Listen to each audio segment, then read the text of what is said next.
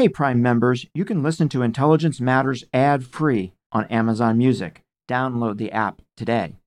This spring, if you'd rather spend time enjoying your lawn instead of trying to keep it alive, there's good news. TruGreen is the easiest and most affordable way to get a beautiful lawn. All you have to do is water and mow, and they'll do the rest weed control, fertilization, aeration, and even some things you might not even think of. They'll do all of it, while you can do literally anything else. With TruGreen, you can have your lawn looking as good as a putting green. That's not hyperbole. TruGreen is the official lawn care treatment provider of the PGA Tour. TruGreen offers a satisfaction guarantee, and they have a verified best price promise, which guarantees you the lowest price with no compromise on quality. You do you. Let TruGreen do your lawn care. Visit trugreen.com to get the best lawn at the best price with the best people guaranteed. Angie's list is now Angi, and we've heard a lot of theories about why. I thought it was an eco move. Fewer words, less paper.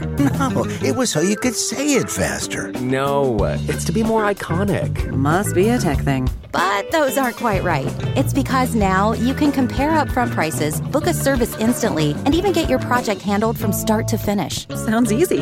It is, and it makes us so much more than just a list. Get started at Angi.com. That's A N G I, or download the app today.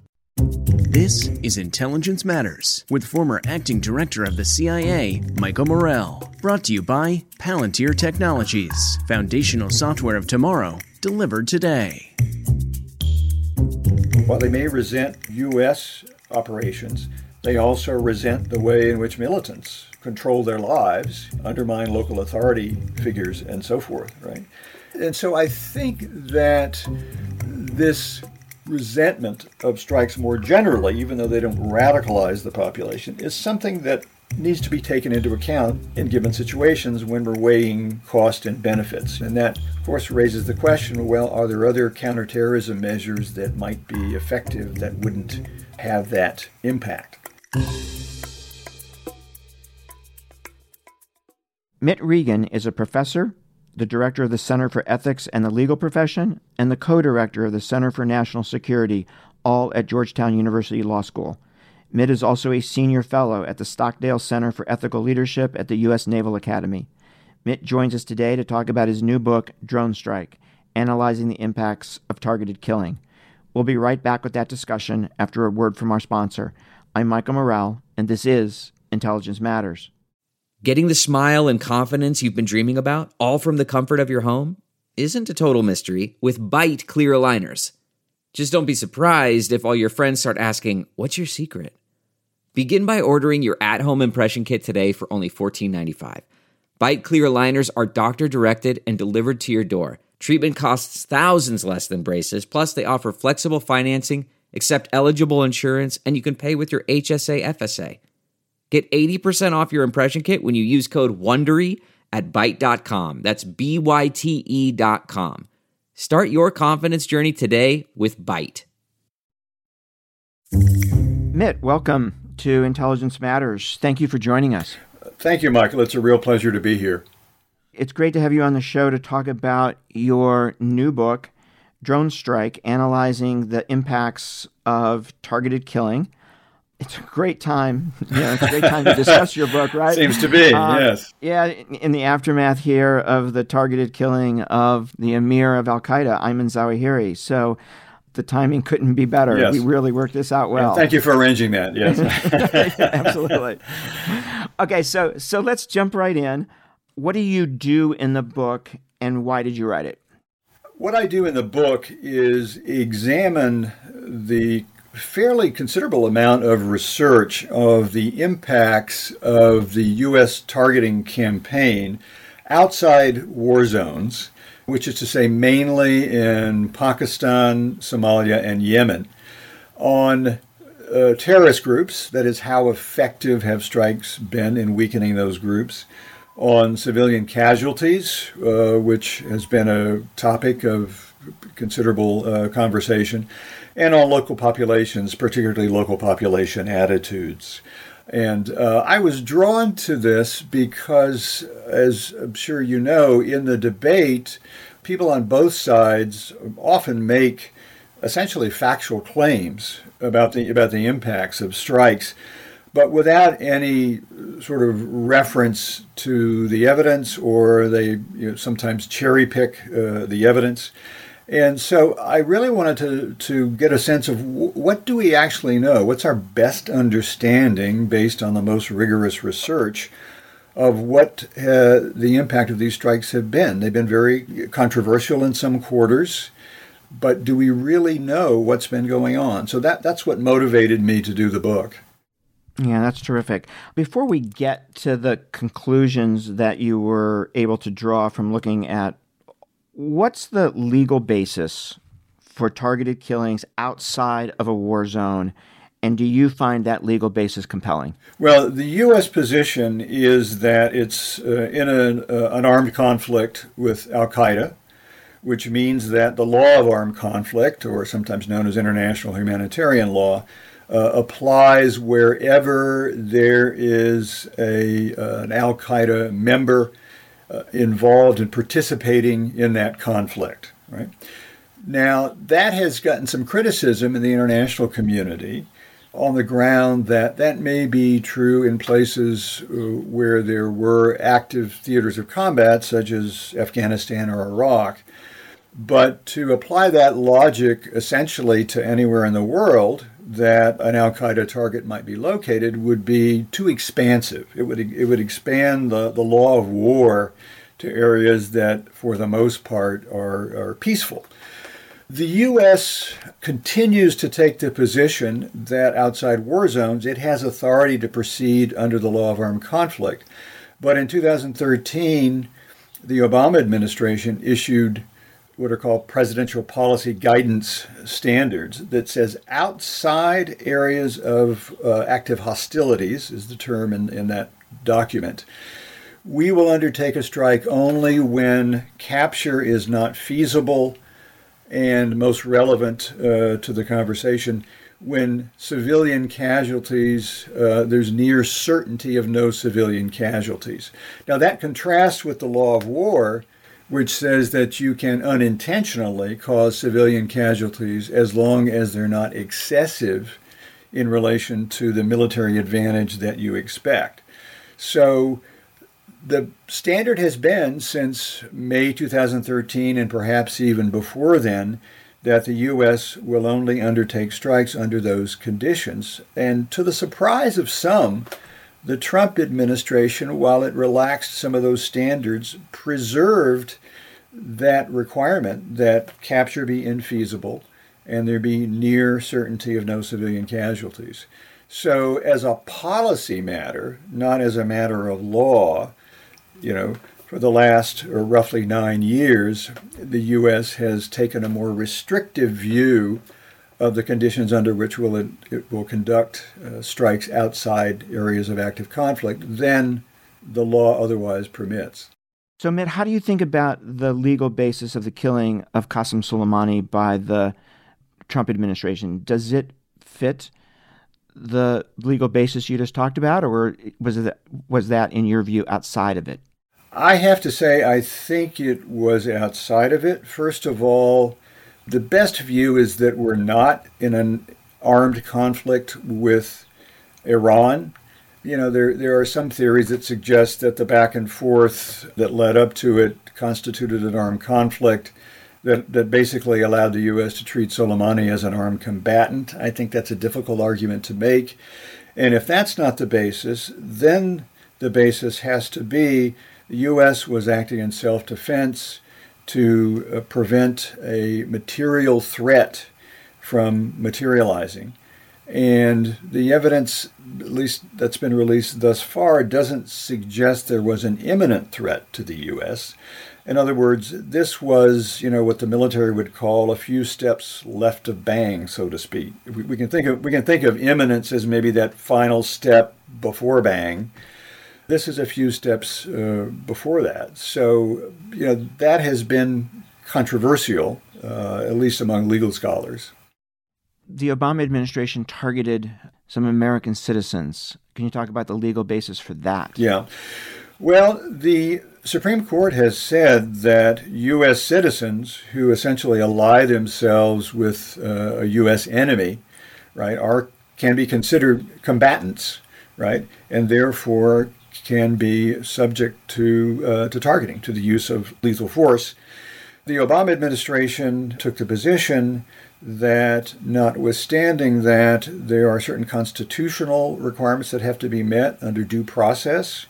And its conclusion was that if there is a high level official that has determined that someone, a U.S. citizen, and then Awlaki, of course, is the paradigmatic case, is, is someone who is operational in planning attacks, right? And that it's necessary to conduct an attack, that that, in a sense, satisfies the due process uh, considerations. Okay, Mitt, let's dig into the conclusions that you were able to to walk away with from digging into all of these studies. Let's start with their effectiveness, their efficacy.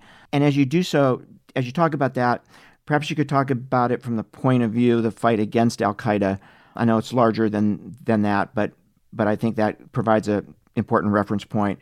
And before you talk about efficacy, can you talk a bit about the history of the use of drones against Al Qaeda?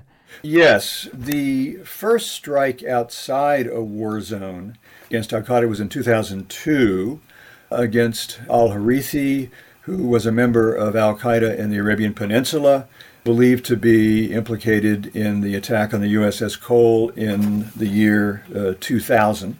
And that was in Yemen, correct? And that was in Yemen, right, exactly. And so strikes continued through the Bush administration, but at a fairly low level. Meanwhile, what's called Al Qaeda Core, that is the top leadership, had more or less reconstituted itself in the federally administered tribal areas in Afghanistan. And there were several uh, attacks coordinated by Al Qaeda Core after 9 11, and there were some significant plots that were thwarted that were coordinated by Al Qaeda Core. And so the belief was that it was necessary to ramp up strikes in the tribal areas to try to weaken Al Qaeda core and prevent it from coordinating those kinds of attacks. And so in 2008 was really when strikes accelerated considerably, particularly in the tribal areas, although they, they were being conducted elsewhere. And for the next roughly four, almost five years, there was a fairly intensive campaign there. So that was right at the end of the Bush administration and then through the first term of the Obama administration, essentially. Exactly, exactly. And then at the end of that period, 2013 was when the Obama administration put in place those guidelines that I mentioned earlier that uh, restrict operations uh, more than the law of war would permit. And then what's happened to sort of strikes since 2013 in, in, in number and location? Yeah, well, they tapered off in the tribal areas in Pakistan after roughly 2013.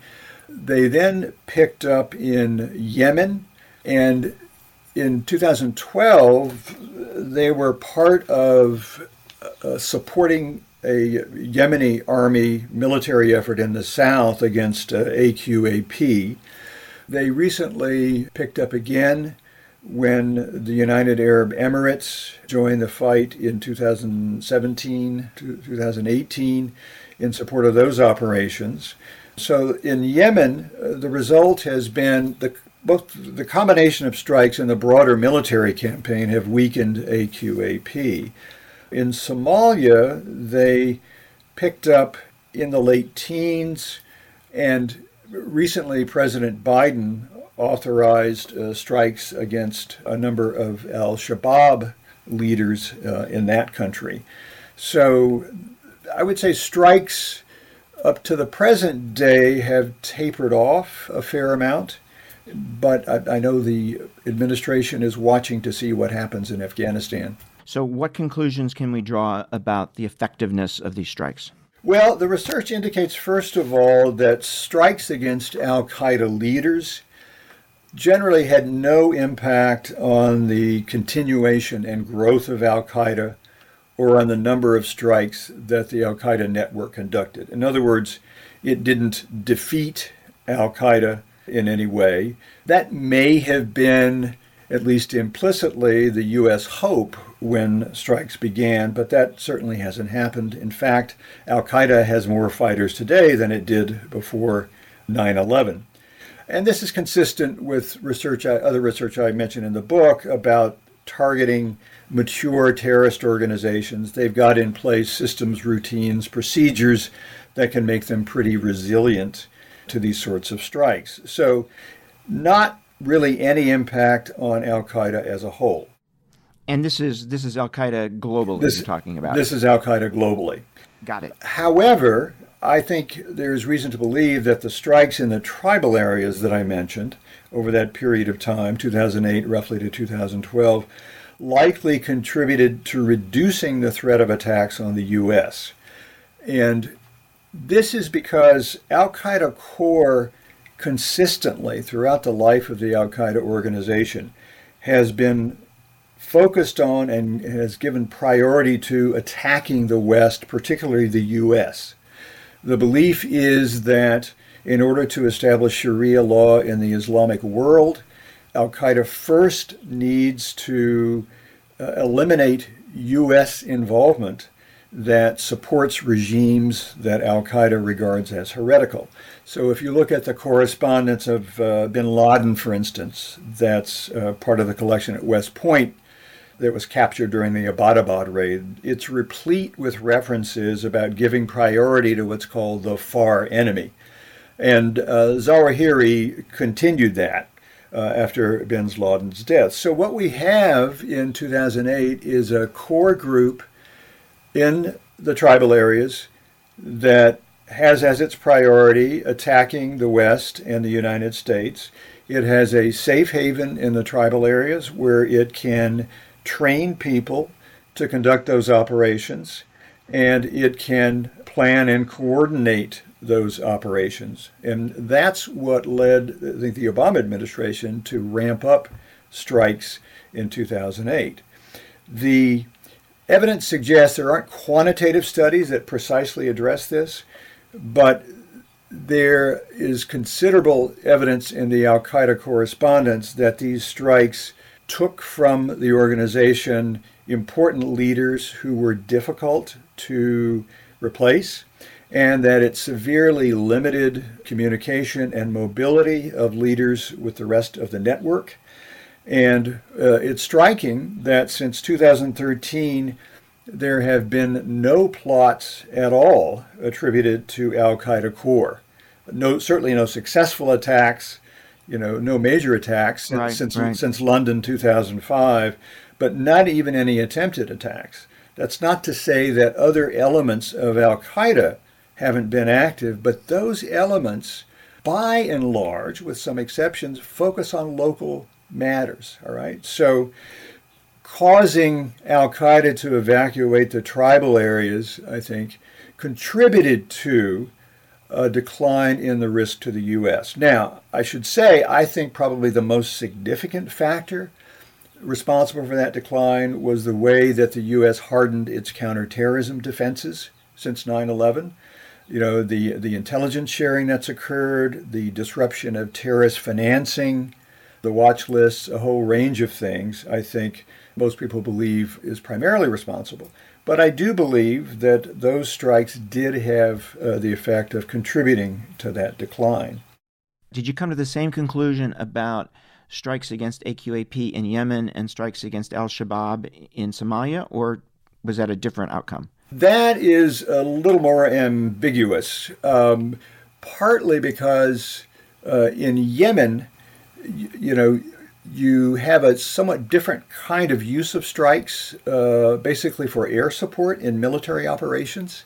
So they helped, I think, but in combination with some pretty substantial military operations. So it wasn't the sort of case as you had in the tribal areas where, for the most part, you had strikes as the main instrument. You did have assistance from, from Pakistan with intelligence sharing and some periodic law enforcement and military operations, but it was mainly strikes that were, that were, the, that were the instrument. In Yemen, you've got strikes as one asset among several. In Somalia, I think at this point, it's probably fair to say that strikes haven't had a significant effect. Somalia is now regarded, as you probably know, as the most significant Al Qaeda affiliate there was someone indicted about a year and a half ago who had taken flight lessons in the Philippines in preparation for conducting a 9 11 uh, attack in the U.S., uh, who was a member of Al Shabaab, right? And so there, I think that the impact has been uh, much less significant. We're going to take a quick break to hear from our sponsor, then we'll be right back with more of our discussion with Mitt.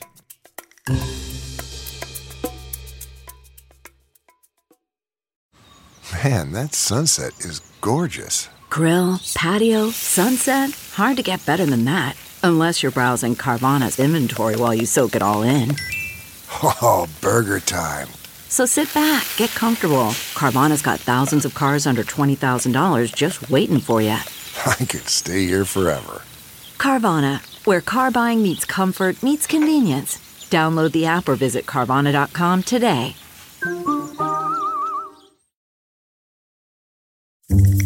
Okay, Mitt, what about civilian casualties? Lots of debate on this. Lots of debate on this. The U.S., I would, I think it's fair to say, in the early years of the program, really up through 2012, did not perform especially well with respect to civilian casualties.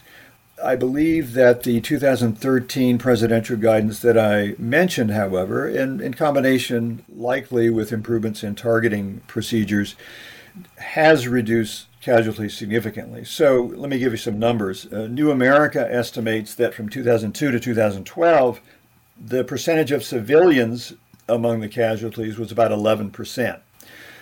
Uh, from 2013 to 2020, it's about 3%, a little over 3%. Similarly, Bureau of Investigative Journalism estimates that 2002 to 2012 is about 23%. That declines uh, from 2013 to 2020 to a little over 4%. And in recent years, the percentage of casualties has dropped uh, even further. It's not to say that mistakes don't happen. We know from the strike in Kabul, right, in August of last year, that that can happen.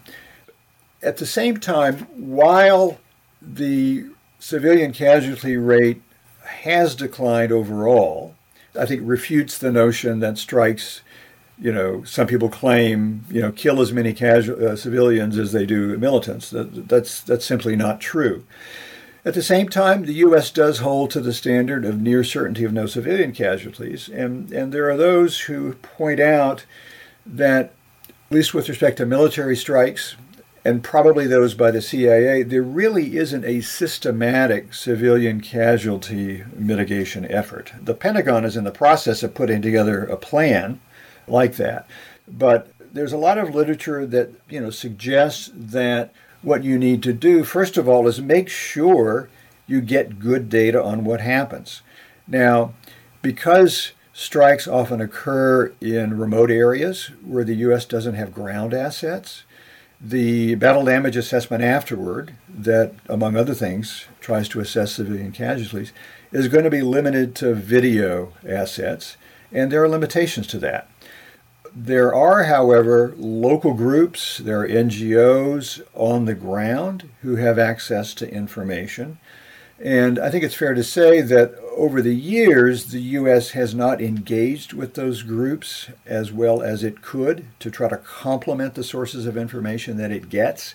And so you see these periodic stories about the U.S. you know claiming that there were no casualties in a strike, and then on the ground investigation establishing that, in fact, there were, right?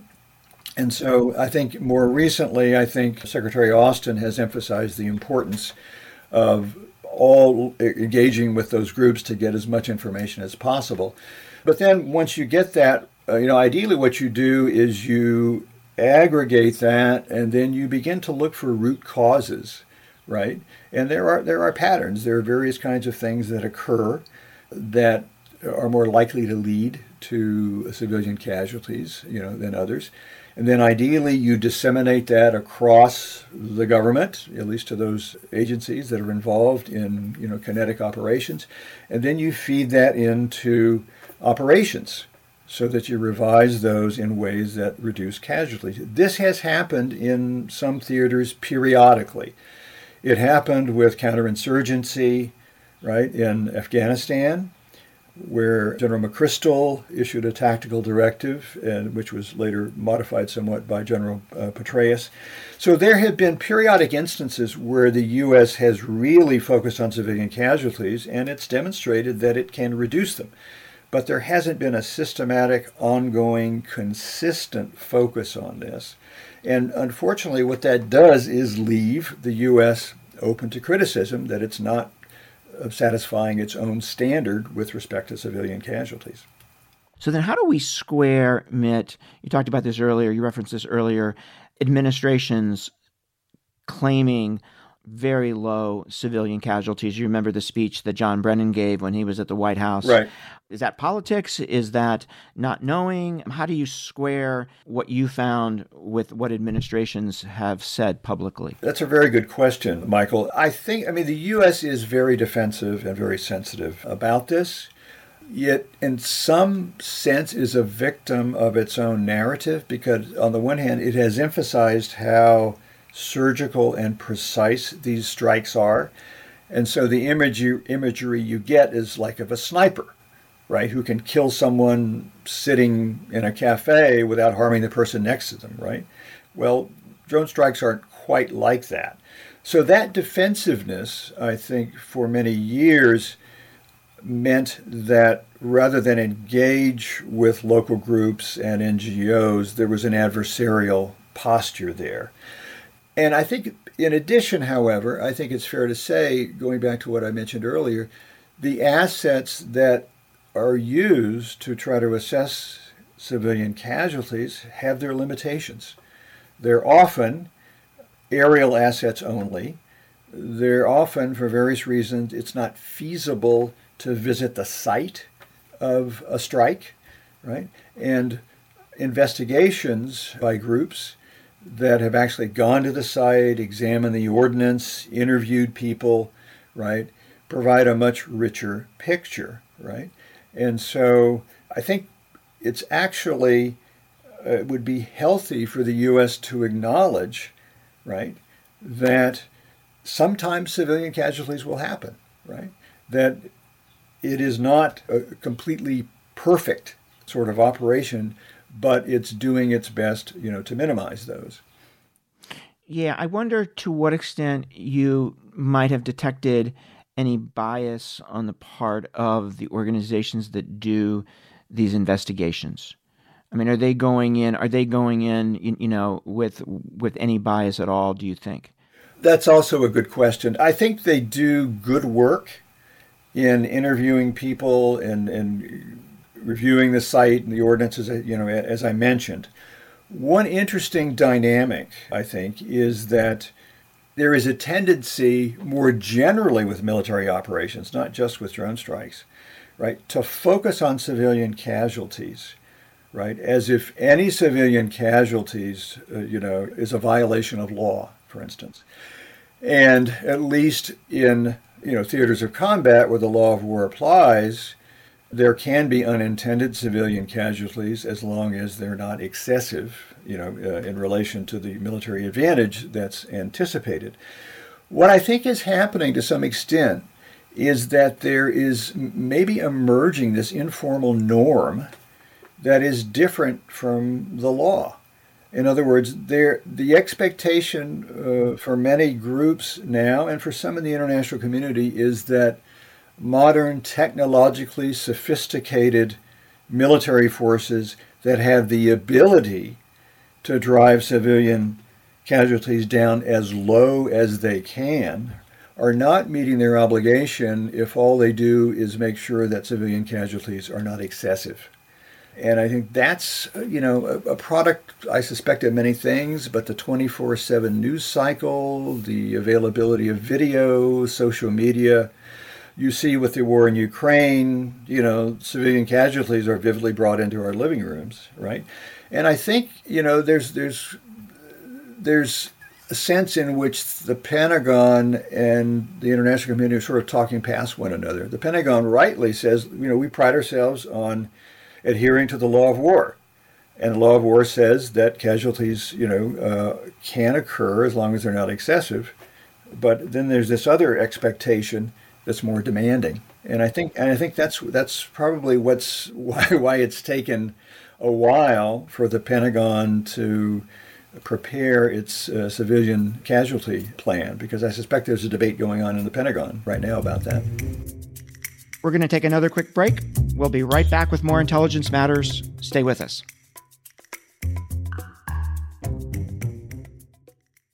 Delve into the shadows of the mind with Sleeping Dogs, a gripping murder mystery starring Academy Award winner Russell Crowe. Now available on digital.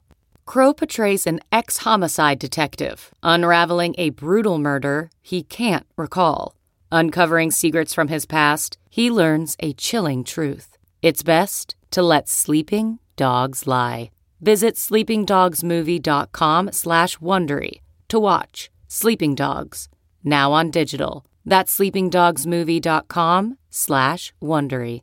CarMax is putting peace of mind back in car shopping by putting you in the driver's seat to find a ride that's right for you. Because at CarMax, we believe you shouldn't just settle for a car. You should love your car. That's why every car we sell is CarMax certified quality so you can be sure with upfront pricing that's the same for every customer. So don't settle. Find love at first drive and start shopping now at CarMax.com. CarMax, the way car buying should be. So, Mitt, what about the impact on the local populations and their views about the United States, their possible support to terrorist groups that we're targeting? Can you talk about that? Yes. One of the things we often hear is that, you know, for every militant drone strike kills, uh, it creates two more because of, you know, resentment of the U.S. And it's important to parse what the evidence establishes carefully here. On the one hand, it is pretty clear, I think, that strikes are resented by large numbers of the population in locations where they occur. Right? There is some resentment of the U.S., which unfortunately can be counterproductive if the U.S. is trying to support a local partner, a government, in a fragile state, right? that resentment can also then undermine the legitimacy of that government. Right, so that's a cost. Right. At the same time, the evidence does not establish that people are radicalized in these areas by strikes. The truth seems to be that they don't like the strikes and they don't like the militants, the terrorist groups. They certainly, while they may resent, you know, U.S. operations, they also resent the way in which militants control their lives, undermine local authority figures, and so forth, right? And so I think that this resentment of strikes more generally, even though they don't radicalize the population, is something that you know needs to be taken into account in given situations when we're weighing cost and benefits. You know, and that of course, raises the question well, are there other counterterrorism measures that might be effective that wouldn't, you know, have that uh, impact? Right. So, when you take all of this in, everything that you were able to conclude from looking at all these studies, where do you end up on the ethics of the use of drones for targeted killings outside of a war zone? I think that uh, I think that they are ethical when they're used within fairly stringent guidelines outside of war zones, and I think the presidential policy guidance more or less gets it right. That is, examine whether capture is feasible of a target. If it's not, try to do your best to ensure that there's near certainty of no civilian casualties, right? And in you know some instances, uh, a strike will result in fewer lives lost than say a military operation, for instance, right? Now, you also have to compare it not just with military operations, but with other kind of counterterrorism measures that might be non-kinetic, right? I mean, if you look at the strike against Zawahiri, there were apparently considerable steps taken to try to minimize any sort of harm to anyone nearby. There was a, a smaller Hellfire missile uh, that was used, right? And I think, you know, the challenge here is really one that's existed since 9 11, and that is how do you deal with a group that has the avowed intention of attacking the U.S., right? And prevent it from acquiring the capability to do so, particularly if it's able to operate in a safe haven uh, somewhere, right? This sort of goes back to what I was saying about Al Qaeda core and, and the Zawahiri strike. I think were Zawahiri located in Yemen or Somalia, I'm not sure that his death would have contributed much to making the U.S. safer. The fact that he's in Afghanistan, however, I think, is meant to send a signal to the Taliban that the U.S. will not accept the Taliban permitting Al Qaeda to establish another safe haven. And as I said earlier, the prospect of Al Qaeda core establishing a safe haven because of its avowed intention to attack the U.S. would marry intention and capability in a way that could be troublesome. So, you know, on balance, I think you know it can be you know ethical if used wisely, and other alternatives are considered.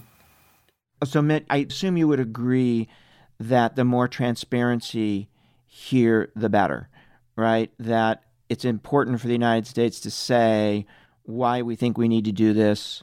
It's important for us to say what we've done, it's important for us to put the civilian casualty figures out there. It's important for us to talk about how we're trying to minimize them. I, I assume you would agree with all that. I, I certainly do, Michael. I, I really do. And, and, as you know, certainly much better than I, there's always a concern about compromising sources and methods when you do that.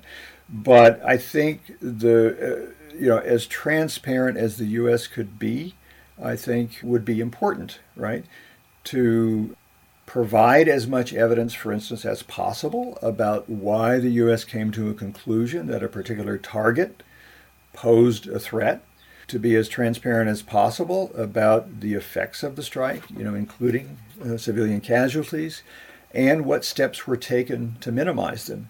I think that's important. And, you know, I have to say, I think the Obama administration in particular was quite admirable in that it also published guidelines that indicated the bases for its use of force, not only with strikes, but in operations in, other areas as well. And I think to the extent that that can continue, the United States, first of all, I think it's the right thing to do in a democratic country. But I think also the United States then, I think, would likely be able to gain more legitimacy and support, not only domestically, but internationally. Yeah, you know, it was President Obama's view back in 2013 when we were putting that document together that you talked about that targeted killings are something the United States was going to have to do for some period of time. And in order to do that, we needed domestic support and we needed at least international acquiescence. And the way to get both of those is to be as transparent as possible. Yes, I think that's exactly right. Yeah. So, if you were the legal advisor to the National Security Council or you were the Attorney General and you were sitting around the Situation Room table and there was a discussion of a targeted killing, what are the you know two or three points that you would make to the team about what you would want them to think about you know before they made a decision? Well, I would want to think about you know how are you going to explain to the public the need to conduct a strike against this person? In what way is this person posing a threat to the United States? What's the nature of the operations that they're engaged in, right? What evidence do we have on that to the extent that we can, we might be able to disclose it? In other words, I would begin to think about how you're going to justify it after the strike, right? And frankly, are there other measures that might be feasible to limit the threat that are non kinetic? I think also, you know, have we taken every possible precaution to ensure that there are going to be no civilian casualties, near certainty of no civilian casualties, right? And uh, you know, I think that at the at the end of the day, the U.S. has to you know, accept that it's going to be under the microscope. I mean, that's the case with liberal democracies, right? I mean, Putin doesn't really have to justify to his population much of anything, right? But in a democracy, you know, and, and that's a, of course, a strength. I think we, we believe that's a strength. Right, that's, right, that's, right. That's why the U.S. has more allies than China or Russia, or, you know, or Iran, right? But it has to do its best to live up to those values. I think. Yeah, well, that is a great place to end. The book is Drone Strike Analyzing the Impacts of Targeted Killing. The author is Mitt Regan. Mitt, thank you so much for joining us. It's been a real pleasure, Michael. Thank you. That was Mitt Regan. I'm Michael Morell. Please join us next week for another episode of Intelligence Matters. Intelligence Matters is sponsored by Palantir Technologies, foundational software of tomorrow, delivered today. The show is produced by Olivia Gazis, Jamie Benson, Paulina Smolinski, and Reggie Bazile. For more from this week's show, visit CBSNews.com. Intelligence Matters is a production of CBS News. You know how to book flights and hotels. All you're missing is a tool to plan the travel experiences you'll have once you arrive. That's why you need Viator. Book guided tours, excursions, and more in one place. There are over 300,000 travel experiences to choose from, so you can find something for everyone. And Viator offers free cancellation and 24 7 customer support for worry free travel. Download the Viator app now and use code Viator10 for 10% off your first booking in the app. Find travel experiences for you. Do more with Viator. The Hargan women seemed to have it all. We were blessed. My mom was amazing. But detectives would soon discover inside the house there were the bodies of two women. A story of betrayal you would struggle to believe if it wasn't true. I am just praying to God, this is a sick joke. From 48 Hours, this is Blood is Thicker The Hargan Family Killings. Listen to Blood is Thicker The Hargan Family Killings early and ad free on Wondery Plus starting May 1st.